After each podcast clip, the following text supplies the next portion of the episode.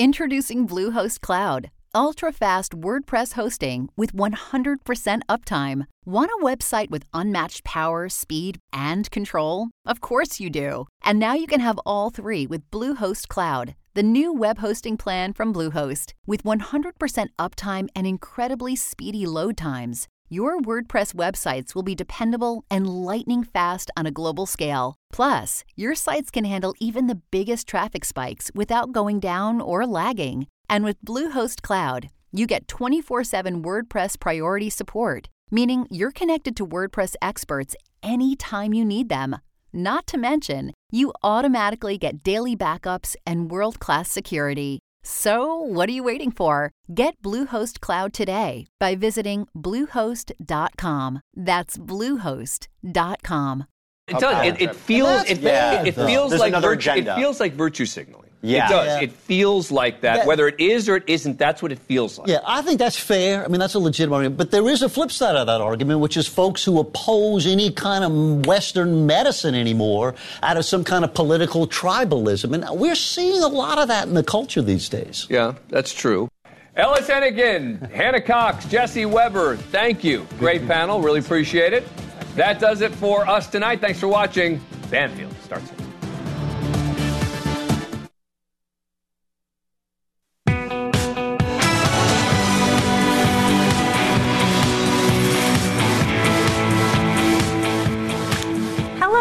Everyone, and welcome to Friday night on Banfield. And you know what? This is our last Friday in August. That always gives me a little chill because it kind of makes me feel like summer's over. So I've got a big special uh, program for you tonight with some big breaking news off the top. Uh, the Menendez brothers. I'll bet you didn't think that you were going to hear big breaking news about the Menendez brothers, but there is news to report tonight. We can tell you exclusively that there is now a second track to release those guys from prison. Uh, they were sentenced uh, because of 27 years ago, one of the most sensational murder trials that this country's ever seen. They were sentenced to life, no parole. Um, and there has been some recent evidence showing that their defense, which was we killed our parents because our dad was abusing us, sexually abusing us, there is some new evidence that someone else may have the same story. And now tonight, there is a brand new track in how to get them out of prison. You're going to hear all about it from their attorney. That's all exclusive. That's coming up. And then police say that this guy has an absolute disregard for human life and will strike again. That is not something that you want to hear, especially if you're a female jogger, like Rachel Morin was. She was that mom of five who was murdered when she went out for a run at six o'clock, broad daylight in Maryland. And now police say he's out there somewhere and he will do it again.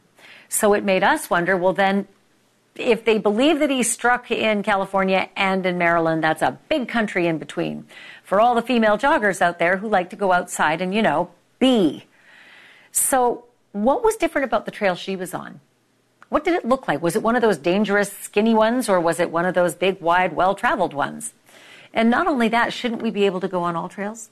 In any case, we're going to retrace her steps. I'm going to take you into that trail so you can see what it was for yourself. And then we're also going to show you some other cases that are eerily similar to Rachel Morin's. Uh, other female joggers who have been murdered while out doing what we should all be allowed to do. And then because it is the last Friday in August, uh, I am sort of taking you back to this haunting crime that for half a century no one's been able to solve. Three little Girl Scouts who went to sleepaway camp, just little kids, little girls.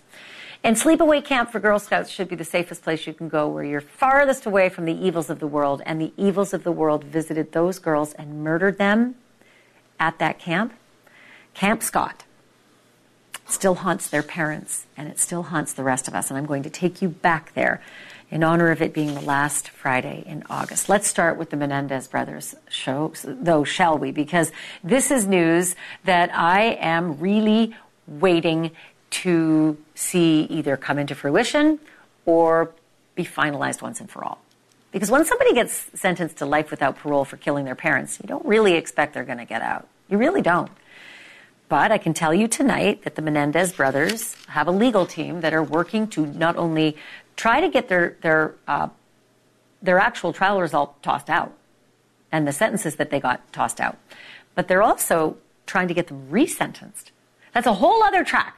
That's a brand new parallel effort that the legal team representing the Menendez brothers is now going to follow to try to get them out of prison sooner, maybe even real soon. So here's how uh, it all sort of came down. 33 years ago, their, their parents, Kitty and Jose Menendez, were shot dead. And the boys, uh, well, 27 years ago, they were sentenced for it. It was a bit, you know, excuse me, it was a bit tricky because they ended up actually uh, going through a couple of different trial processes. But recently, a member of Menudo, the boy band, came forward to say that he was abused by their dad. Dad was a record exec. So this new evidence has us all sort of thrown for a loop. Um, Mark Geragos is the trial attorney for uh, Lyle and Eric Menendez. He's also the co-host of Reasonable Doubt podcast with Adam Carolla. Mark, what is this news? Tell me all about it.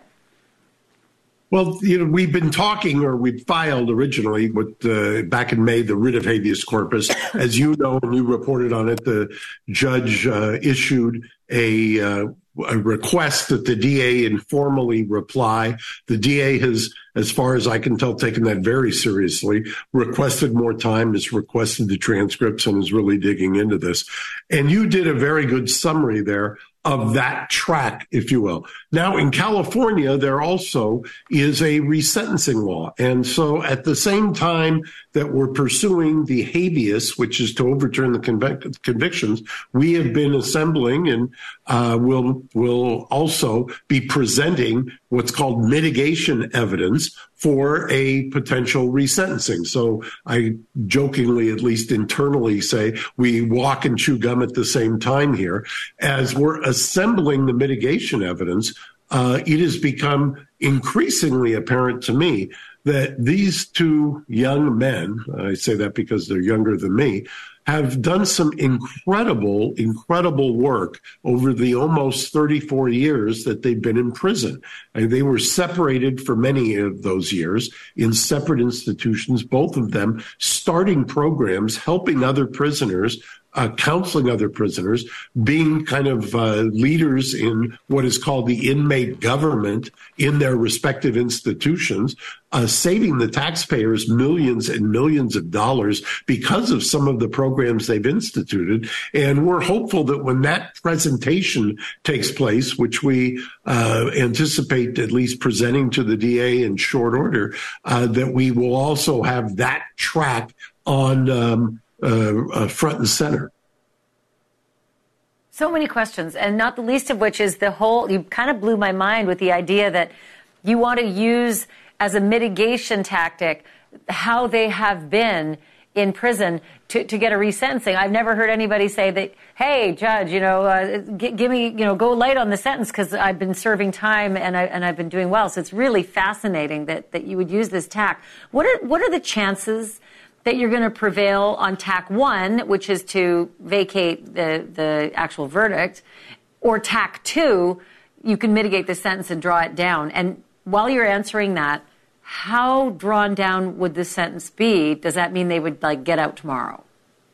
Well, if they had, if they were afforded the same um, kind of legal uh, rights at trial number two that they were at trial number one, which specifically was that the judge didn't pull the rug out from under them and disallow the idea of imperfect self defense. For those non lawyers, imperfect self defense is you did an act, you thought it was in self defense, it was not objectively, but subjectively, you had that argument. Now, mind you, two separate juries, the first go round, heard all of this mitigation style evidence, if you will, that went to the imperfect self defense, and they voted that the majority of them that it was not murder. They didn't they weren't acquitting them. They were saying that negates malice, the mental state. That takes this down to a, a homicide that is a manslaughter. That's where they were hung. Trial number two, the judge did not allow that. He did not allow imperfect self defense. He allowed David Conn, the then prosecutor, to argue in closing that it was an abuse excuse. Well, uh, the argument now on prong number one, if you will, the habeas, is well, it was not an excuse at all. uh, there was substantial, compelling evidence, so much so that two separate juries, one for Lyle, one for Eric, both overwhelmingly did not believe that there was malice. Um, and now we've got a third party, as you mentioned, the from the boy band Menudo. So that's there. Then you take the resentencing prong of this, and I can't tell you how impressive I've been going through it uh, for the last month, if you will, and I can't tell you how impressive what they've done. Mind you, 21 and 18 respectively, that they've been in prison. That, those were their ages.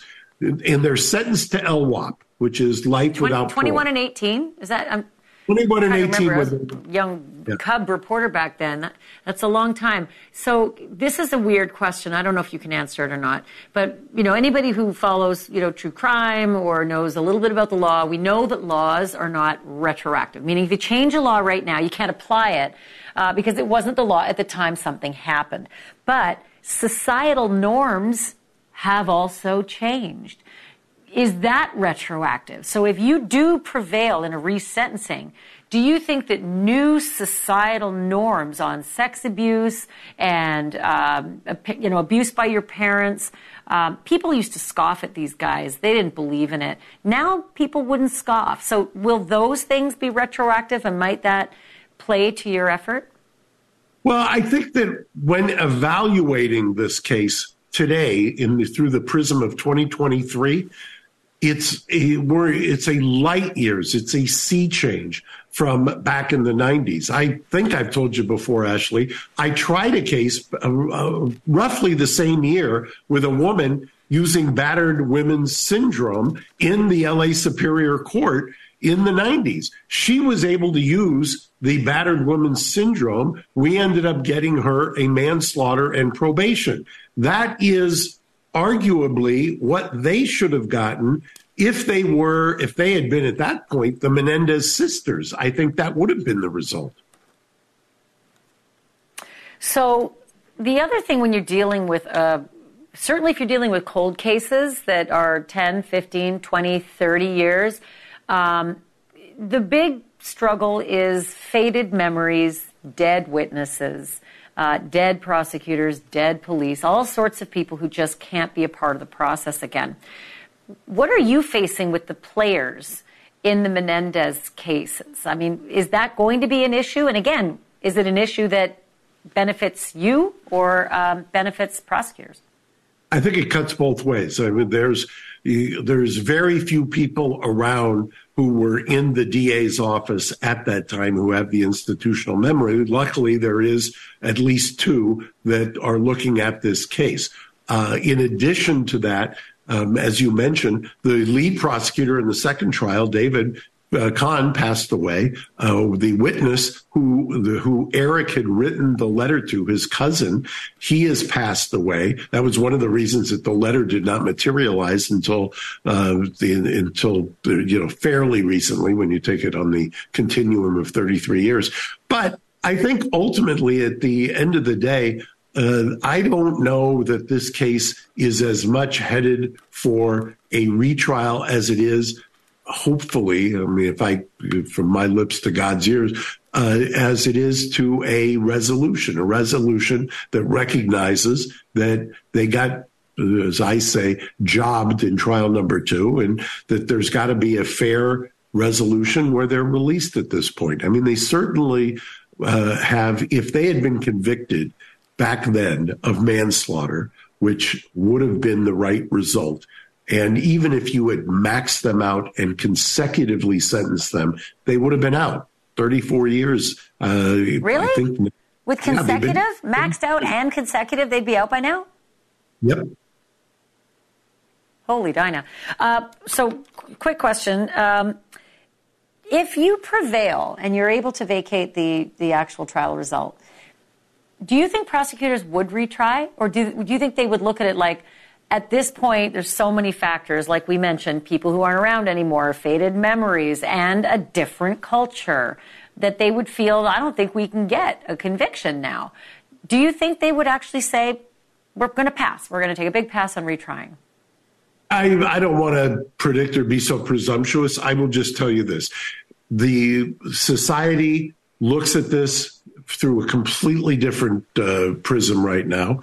What they have done over, when I say they, the clients, Eric and Lyle, what they have done over the 34 years, I would stack that up against virtually anybody's philanthropic or charitable activities. I mean, it really is incredible. At some point, when we do the filing, I'll come back up here and you can take a look at it. I think it'll blow you away. I mean, they have they have proven when, and by the way, a lot of times you will find this kind of uh, revelation, if you will, with somebody who has a parole hearing coming up, with somebody who has kind of an exit strategy.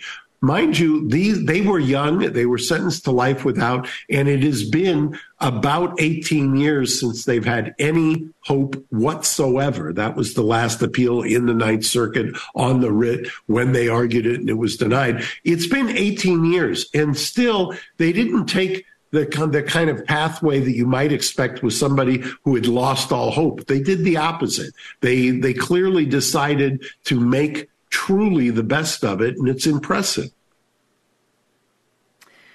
Well, then, so I've got so many more questions for you. First of all, don't let me forget to ask you this one if I if I get uh, sidetracked. Have you been talking to them recently, and have they expressed any sort of interesting um, opinions or thoughts, or have have they said anything to you about this this second track and and their their their shot at actually you know prevailing? I talk with a with great frequency, and I will tell you that the the kind of self awareness, introspection, thought process, uh, the development that obviously they they have acquired, the skills that they have acquired and worked on, is truly impressive. And and I think in talking with them about the mitigation evidence, that to me uh, is something that I can spend hours uh, talking to them about because it truly the kinds of the breadth and the depth of the programs whether it is as i mentioned before whether it's inmate governance whether it is programs helping other prisoners whether it is you know they lyle played a pivotal role in the integration of the prison system. I mean, for those who aren't in the weeds in California, this was a huge deal many years ago when a federal court, yeah, it had ordered the integration. You have to put me on the list for the first interview if they uh, if they get out. Is that a promise? Are you going to say that on national television? Hey, uh, Ashleigh, you know I can't turn you down. You're relentless. They're relentless. It's a good thing. It's a good thing for journalists. Hey, Mark Geragos, thanks for sharing that uh, information with us. And um, stay tuned and keep us posted on what happens. Really appreciate it. Be safe on Friday night, Ashleigh. Thank you. Uh, and have a good weekend yourself as well. All right, coming up after the break. Um, the police said that he has no regard for human life and that he's going to kill again. The guy who killed Rachel Morin on a jogging trail. And that got us thinking, well, what kind of a jogging trail was it? And what, what do I have to look for? Can I go on the well beaten path that's wide where all the families are? Or do I have to, like, just stay inside? I'm going to give you an update what that path looked like and what other joggers have faced Deviling. Not only police, near Baltimore, Maryland, but also people, just everyone. Why can't they find the killer of Rachel Morin, that runner who just went out for the same walk, run, hike that the rest of us always do? Broad daylight, six ish in the evening. Can't find the person who brutally murdered her. And while we're all trying to get our heads around that, and this killer is still out there, uh, her family is making plans to bury her, and they've got the funeral plan for this Sunday. They are actually calling it a celebration of life to honor Rachel Morin, that mom of five. Uh, it's going to take place at the Greater Grace Church of Baltimore. 17 days ago, she was killed. Simple run, just went out for a run, and the next day was found, uh, if you believe the witnesses who say they saw her, unrecognizable. So the major break in the case came last week when the Harford County Sheriff's Office released some video of a man, and this will be weird, in Los Angeles, all the way on the other coast. This is the video. He is leaving the scene of a crime because he broke himself in there in a home invasion and he assaulted a young girl. And this is what he looks like. Can't get a great look at him, but you can get a good look at him. He left his DNA behind, and wouldn't you know it, it's the same DNA that he left behind at the scene of Rachel Morin's murder. So they're still looking for him, they're still looking to identify him. All the while, they're warning people to be careful on the trails. You know, hiking trails may not be safe. Look, some hiking trails and running trails, I know I do it. They're, they're windy and they're skinny and they're dark and they're really desolate. And you know that that's kind of risky, right? Other hiking trails are wide open and family friendly and they're really well populated, like the Ma and Pa Trail where Rachel Morin went running. That's the one that's supposed to be safe. So how are you supposed to know? How are you supposed to know which one is okay when they really look okay? And what category is the Ma and Pa Heritage Trail? Is it the skinny, windy, scary, or the wide open, family friendly, well traveled? Our News Nation correspondent Evan Lambert walked that trail to try to figure it out for himself and also to figure out if women are still walking it. And he filed this report for us. Ashleigh, this is where deputies found Rachel Morin's car in this parking lot that people use to access the Ma and Pa Trail. Now, her picture is on the historic sign marking the trail that once used to be an old rail line connecting Maryland to Pennsylvania. The investigation has progressed. We're following tips uh, as aggressively as we can. Investigators say the 37 year old mom of five would come here often, walking or running on this trail with all its twists and turns. It is one that is packed with people running, walking, and cycling. People we've spoken to say that in the weeks since Rachel's murder, this place has actually thinned out a little bit because of that fear, and those still using it have made changes to protect themselves. So obviously today, walking with a buddy, um, but my mom also is a frequent flyer on this trail, and she just pur- purchased both of us um, pepper spray, the whistles that you pull, um, another whistle to just carry with us in our fanny packs, have on our wrists, just so we're prepared in case we are walking alone.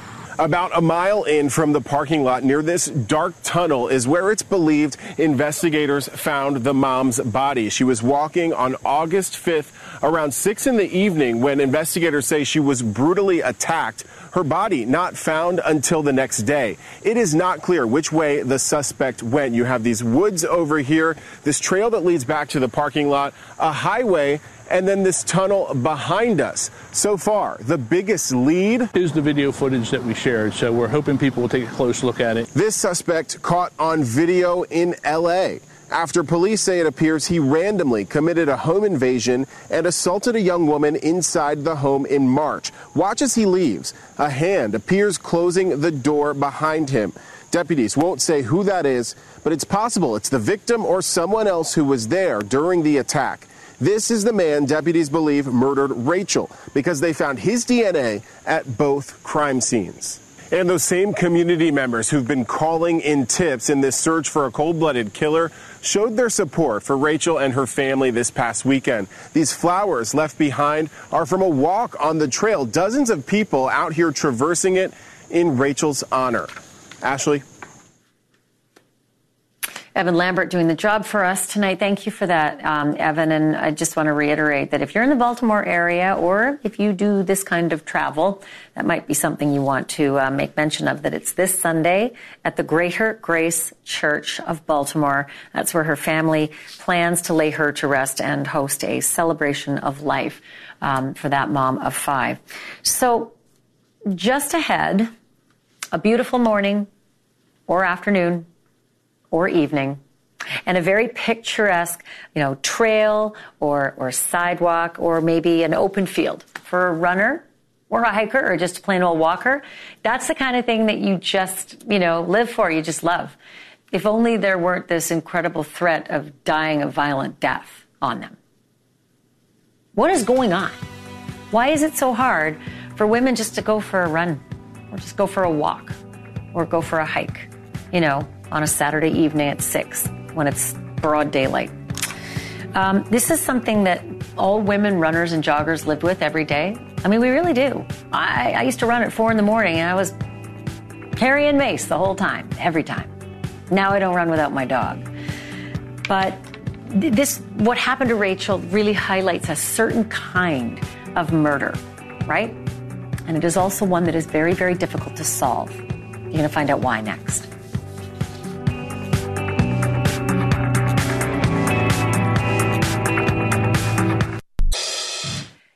General rule of thumb uh, when someone dies in a murder, you look to the boyfriend, the girlfriend, the husband, the wife, sometimes family members, etc. Because um, generally, that's where you get the solutions. According to the FBI, less than 10% of murders are actually total strangers. So 90% of them are going to be somebody they know. But that is not the case for Rachel Morin, and that is not the case for a lot of female joggers. As you're about to see, many of them are just literally in the wrong place at the wrong time. Here's a bit of a look back. In the spring of 2001, Chandra Levy had just wrapped up an internship with the Federal Bureau of Prisons in Washington. She was due to head back to California to receive her master's degree in public administration from USC. And she'd already started packing when on May 1st, she visited Rock Creek Park in Northwest DC. Maybe to run, maybe to walk, maybe just because it's a really nice place to hang out. But Chandra would never, ever be seen again. For a year and three weeks, Chandra Levy was a missing person, just like roughly half a million persons reported missing in the U.S. each and every year. A wonderful, wonderful, wonderful person. We just miss her. Yes, we do. I want, I want to have faith that she, she, she will come back. But the 24 year old Levy wasn't just a missing person. She was the missing secret girlfriend of a married U.S. congressman. Gary Condit, Democrat from the 18th District of California, Chandra Levy's home district. The congressman seen in this picture with Miss Levy says she's a great person and a good friend. He says she frequently visited his Capitol Hill office. The Condit connection came out within days of Levy's disappearance. At first, he denied it, but by July, he reportedly admitted it in private to police, who never called him a suspect. The congressman was not a suspect before the meeting, he was not a suspect during the meeting, and he is not a suspect since the meeting. In fact, they publicly maintained he was not a suspect. Didn't matter, though. The missing intern and the philandering congressman dominated airwaves and newsstands. There was no such thing as podcasts for months until early September when a much, much bigger oh story took over. My God. My... That looks like a second plane. As just I did not see a plane go in. That, that just exploded. But Levy stayed missing and Condit stayed firmly under a storm cloud of scandal throughout that fall and winter. And the following spring, the congressman lost his primary race to his own former aide.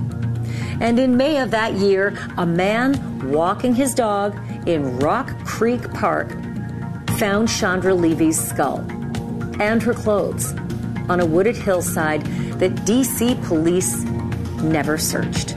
By then, investigators could only guess how Levy died. And they had even less of an idea as to who killed her. An arrest wouldn't come for seven more years by a new group of detectives under a new DC police chief. But the name on the charging papers wasn't new. Ingmar Guandique.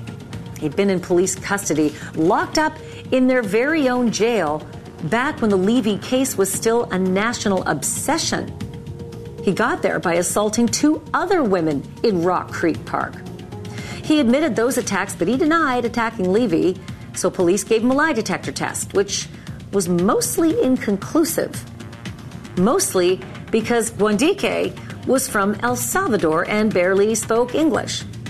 The examiner didn't speak Spanish. The police chief at the time called Guandique a person of interest, never a suspect, and never linked him officially to Levy. By 2009, that had changed. In 2010, Guandique stood trial on charges including first degree murder and kidnapping. Ex Congressman Condit was a witness. He said he and Levy never had any cross words, but still refused to say that they'd been lovers. Guandique was convicted, but he won a new trial in 2015 because a jailhouse informant had lied on the stand, and a potential new defense witness had emerged. But instead of starting over, without their key witness and with zero physical evidence, prosecutors walked away, choosing instead to deport Guandique to El Salvador. To this day, no one has been held accountable for Chandra Levy's disappearance and death, and that is not likely to change. Once prosecutors convince a jury that one person is guilty, only to have that conviction thrown out, it is almost impossible to turn around and charge somebody else. So officially, the Chandra Levy case is as unsolved as it was the day her remains were discovered back on May 22, 2002. Eliza Fletcher's disappearance was allegedly solved in a day. On September 2nd last year, the 34 year old kindergarten teacher and mother of two set out for a run at her usual time, 4 o'clock in the morning. And she was passing the University of Memphis not far from her home when a man jumped out of an SUV, forced her inside, and according to police, sexually assaulted her, shot her in the head, and dumped her body. There was evidence and witnesses that police on the Chandra Levy case could only dream about. First and foremost, surveillance video of the abduction itself and the discovery of Fletcher's cell phone at the very same spot she was snatched. Also at the kidnap spot, a pair of men's sandals with DNA matching the suspects. His name is Cleotha Abston, and he managed to elude Memphis detectives for maybe 36 hours. Virtually his whole adult life to that point had been spent in prison for a kidnapping that he'd committed when he was 16. Exactly one year before the attack on Fletcher, he allegedly committed a rape, but wasn't arrested because of chronic delays in processing rape kits across the state. After Fletcher's death, Tennessee lawmakers passed a measure aimed at cutting those delays, and apparently they have, by more than half. Fletcher's body was found three days after she vanished at a vacant duplex near an apartment house where Abston's brother lived.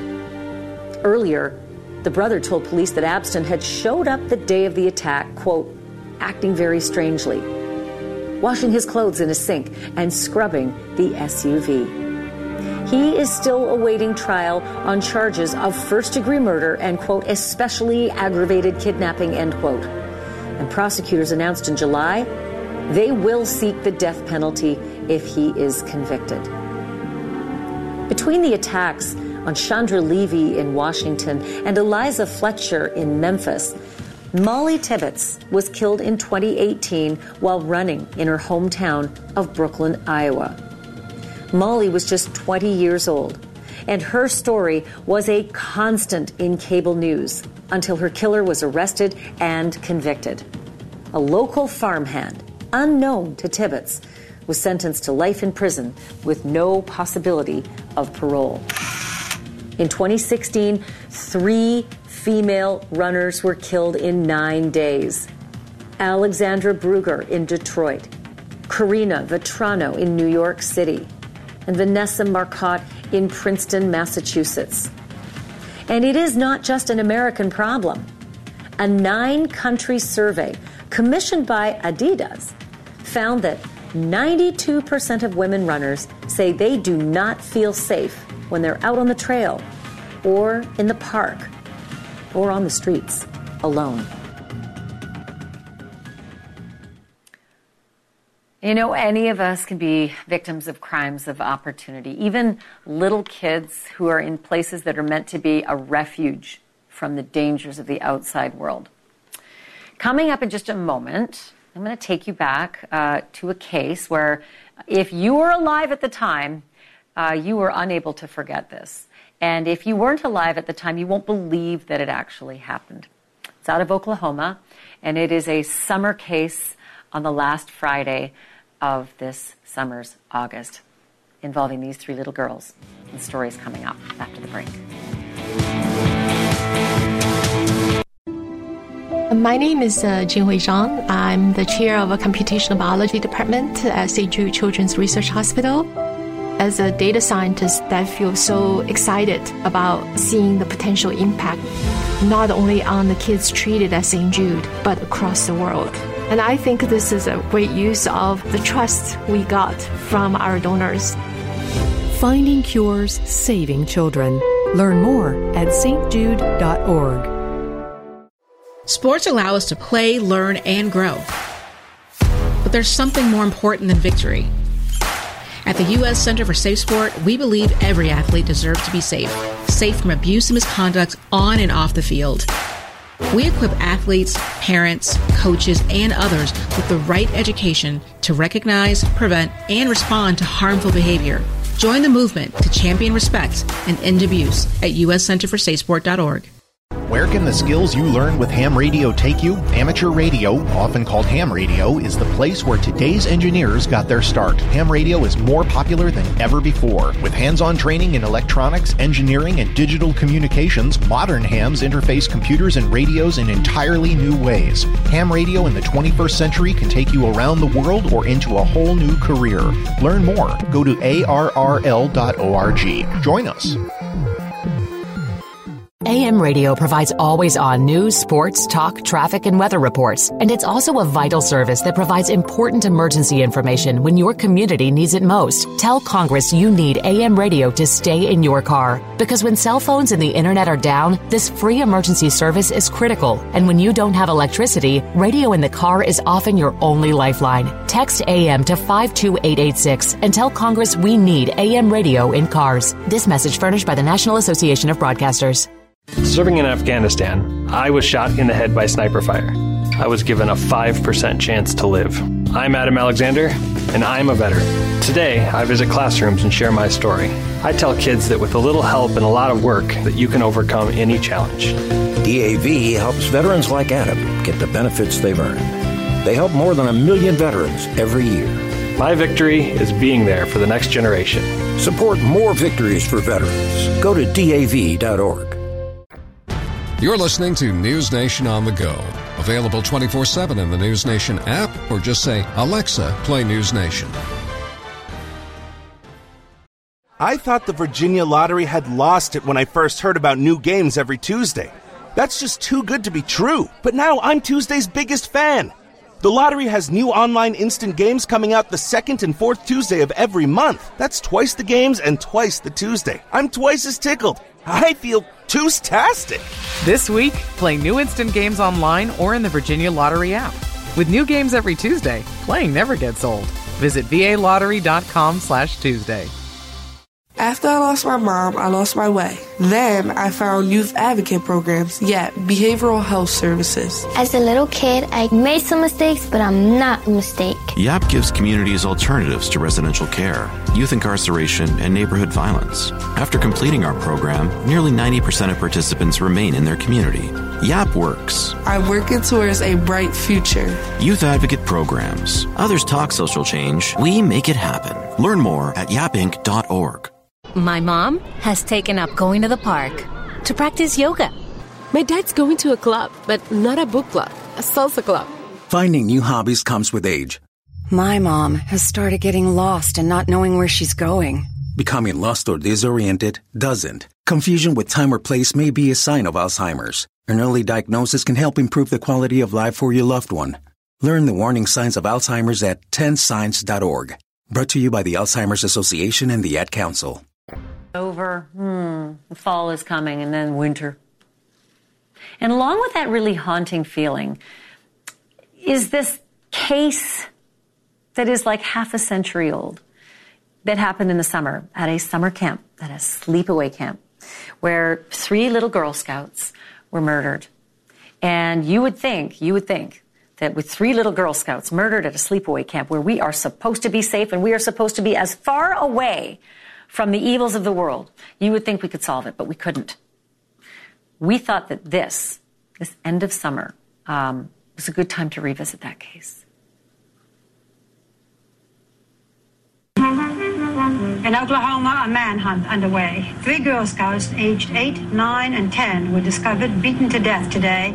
Eight year old Lori Farmer, nine year old Michelle Guse, and 10 year old Denise Milner had just arrived for summer camp in Locust Grove on the Cherokee Nation just east of Tulsa. On a Sunday evening in June 1977, the night before their two week adventure was due to begin, Lori, Michelle, and Denise were assigned to tent number seven, which happened to be the farthest from the counselor's tent and partially obscured by the showers. Around 6 the next morning, a counselor, hoping to shower before the campers woke up, saw a sleeping bag on the edge of the nearby woods, where a sleeping bag should not have been. Part of a young girl's body was sticking out, and quickly the counselors discovered that all three girls from tent number seven were gone. They called the police, and the police discovered all three girls were inside that sleeping bag, more than a hundred yards from their tent. All three had been beaten, strangled, raped, and mutilated. The evidence strongly indicates that the girls were attacked while sleeping in their tent, were sexually assaulted, and were taken from the tent and left some distance away. What followed was the largest manhunt in Oklahoma history. Scores of police and more than 600 armed volunteers prowling the woods, searching for clues, searching for a monster. All while the Mayes County Sheriff thought he knew exactly whom they should be searching for Gene Leroy Hart. He was a convicted rapist who'd grown up nearby and had twice escaped from the Mayes County Jail. He'd been on the lam for four years. It took the police 10 days to name him and charge him, but another 10 months to track him to the tar paper shack of a Cherokee medicine man 50 miles away. At 4:15 p.m. this afternoon, agents of the Oklahoma State Bureau of Investigation arrested Gene Leroy Hart at a rural residence in the Cookson Hills in southern Adair County. The same hills, the same woods that hid the gangster Pretty Boy Floyd back in the 1930s. Hart went to trial. Three counts of first degree murder. The state had a few pieces of physical evidence, including a flashlight found near the bodies and a bloody footprint. Hart had a lawyer who'd never tried a murder case in his life. He believed Hart was being railroaded by a sheriff with a grudge. And he didn't believe the evidence for a minute. There's thumbprint on the flashlight, and it's not Hart's thumbprint. And then another piece of evidence was that there was a footprint in the blood in the tent. The footprint was, I think, a nine and a half, and Hart's feet were 11 and a half. So you can't change your fingerprints or shrink your feet. And the jury believed him. Case closed. They acquitted him. And afterwards, a juror said the panel had made up its mind in five minutes. But Hart went to prison anyway for the jailbreaks and some burglary counts and violating his parole. His sentence 308 years, of which he served a little over two months. In June of 79, Gene Hart dropped dead of a heart attack while jogging in the prison yard. Officially, the case of the Girl Scout murders remains unsolved and open even now. And Camp Scott, where that happened today, if you were to go there, there's just some burned out mess hall and a clearing in the woods, but really no evidence of anything else. What is interesting, though, is that the parents of Lori Farmer, uh, Charles and Sherry Farmer, told People magazine that they still visit, they still lay flowers, and that they are still hoping for resolution, but that they said one of the law enforcement authorities said to them, sometimes the guilty go free. That is really hard to hear. All right, we're going to uh, change course coming back after the break. Um, it's the final Friday of August. I consider it the final Friday of summer, you know.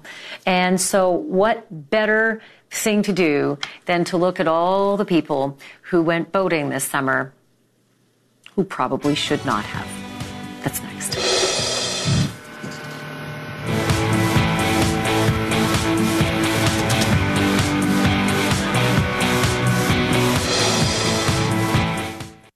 Meet Keith, loving dad, board game champ, bus driving pro. I drive 65,000 miles in my bus each year. If people knew what I know, lives could be saved. Like how there are some things I simply can't see.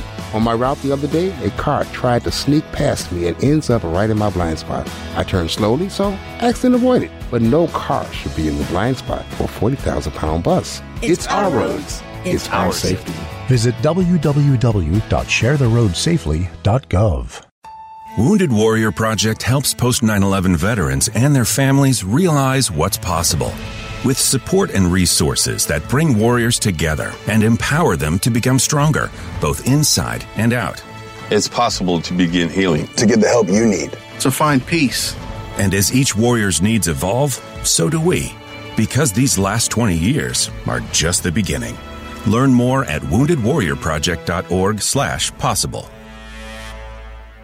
The impact of a meal goes well beyond feeding our bodies because feeling full can sound like this. How did the interview go? I did it! I got the job! I can't believe it! And like this. Mom, I got first place at the science fair with my volcano project. That's amazing, sweetie. Congratulations. Because when people are fed, futures are nourished, and everyone deserves to live a full life. Join the movement to end hunger at feedingamerica.org slash act now. Brought to you by Feeding America and the Ad Council. Many Americans have missed regular dental care in the past few years. It's important to see a dentist twice a year to identify any problems early. Taking care of your oral health helps overall health. Brushing at least twice a day with fluoride toothpaste and flossing daily can help prevent oral health problems. For more information, visit hrsa.gov slash oral health. A few years ago, Steve Faircow's lungs were failing. I don't think I had more than a couple weeks to live. That's when Steve received a lung transplant made possible by an organ donor. Now Steve can do things he never imagined, like climbing 94 floors to the top of a skyscraper. I never knew that breathing could feel this good. It's an incredible gift. What could you make possible as an organ, eye, and tissue donor? Leave behind the gift of life. Go to organdonor.gov, U.S. Department of Health and Human Services, Health Resources and Services Administration. Babes, what are you doing? What?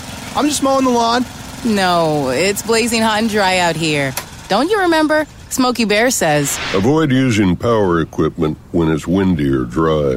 Where'd you learn this? Oh, it's on. SmokeyBear.com with many other wildfire prevention tips. Right. Thanks, honey bear. Because remember, only you can prevent wildfires. Brought to you by the USDA Forest Service, your state forester, and the Ad Council. This is Cuomo on News Nation's audio stream. Available 24 7 on the News Nation app, or just say, Alexa, play News Nation. Hi, I'm Ryan Blaney, a third generation race car driver, and I dedicate a lot of my time going fast. But when my grandpa was diagnosed with Alzheimer's, it was a very unexpected bump in the road for us. It's important to notice if older family members are acting differently or having trouble with routine tasks. Early detection of Alzheimer's can give your family time to explore support services and access available treatments. If you or your family are noticing changes, it could be Alzheimer's. Talk about seeing a doctor together. Visit alz.org slash time to talk, a message from the Alzheimer's Association and the Ad Council.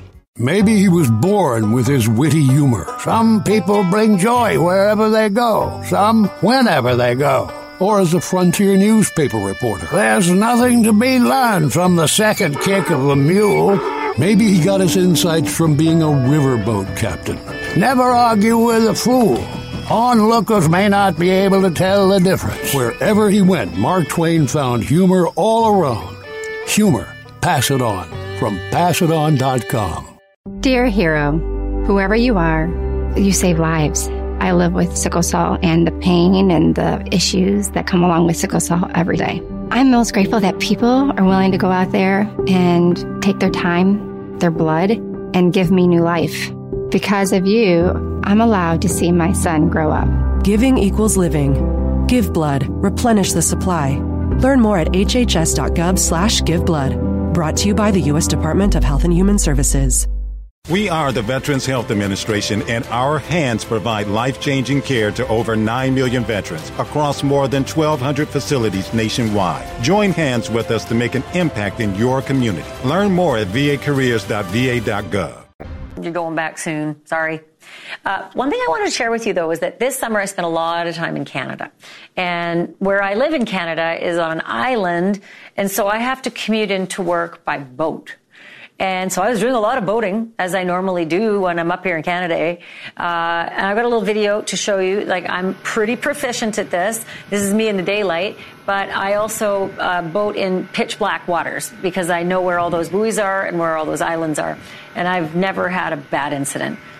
That's across fingers and touch wood. However, that is not uh, the situation for a lot of um, boaters across the good old US of A because, as usual, videographers are out there and just waiting for the mwah, the sousson, that moment where they get to see other boaters who maybe shouldn't be behind the wheel. Take a look.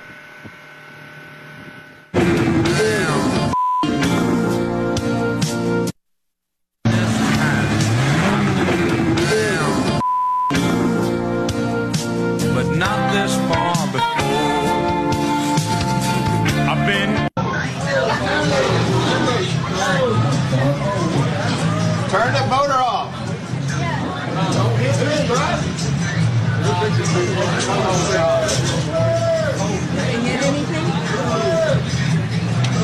Play reverse, Terry!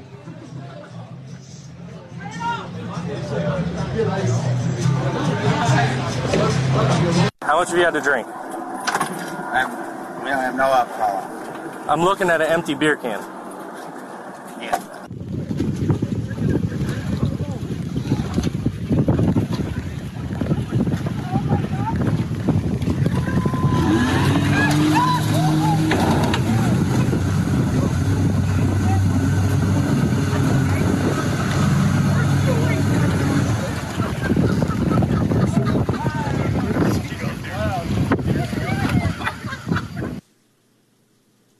Well, that was a proposal that, hmm, well, they got something to tell the grandkids. Uh, hey, thanks for being with me tonight, everybody. Have yourselves a wonderful weekend, and I'll see you right back here on Monday. In the meantime, stay tuned because you know who's coming up next. One Chris Cuomo, also a boater. Have a good weekend.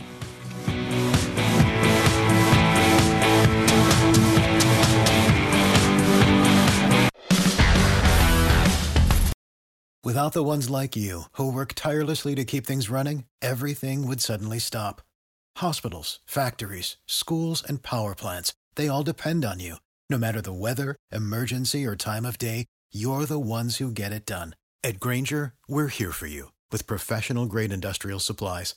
Count on real time product availability and fast delivery. Call clickgrainger.com or just stop by. Grainger for the ones who get it done.